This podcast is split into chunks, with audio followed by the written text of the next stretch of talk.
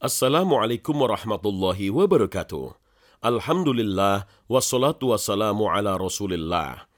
Sahabat khazanah, manusia merupakan makhluk yang paling sempurna di antara makhluk-makhluk Allah yang lain. Karena yang membedakan adalah karunia akalnya yang sempurna.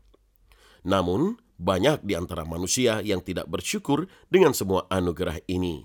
Manusia tidak menggunakan akalnya untuk memahami ayat-ayat Allah sebagai bukti kemahakuasaannya. Kesempurnaan manusia ini diungkap salah satunya dalam surat At-Tin. At-Tin artinya buah tin. Surat yang ke-95 ini terdiri dari delapan ayat, termasuk golongan surat Makkiyah.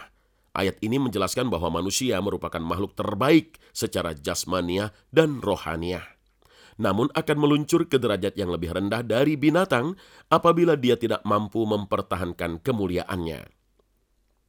Pada awal surat, Allah Subhanahu wa taala bersumpah dengan buah tin dan buah zaitun. Kemudian Allah bersumpah dengan bukit Sinai dan kota Mekah yang aman. Wattini wa turi sinin wa hadzal baladil amin. Kata tin dalam Al-Quran hanya disebut satu kali, yaitu dalam surat ini. Tin adalah buah yang berada di daerah Timur Tengah.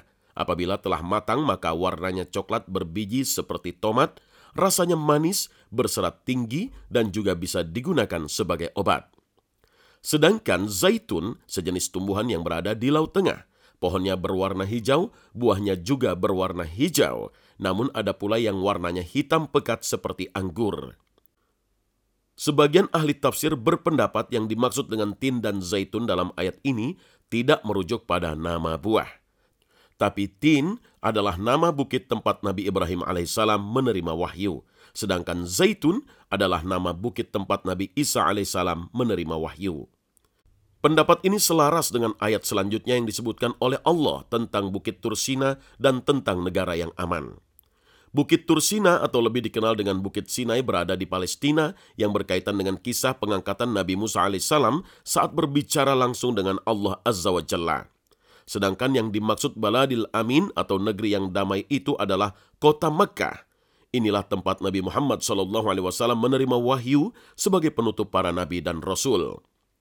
Merekalah para nabi yang disebut ulul azmi, Allah telah bersumpah dengan tiga tempat itu yang memiliki banyak keutamaan. Insya Allah, kita akan lanjutkan kajian surat At-Tin pada episode selanjutnya. Wassalamualaikum warahmatullahi wabarakatuh.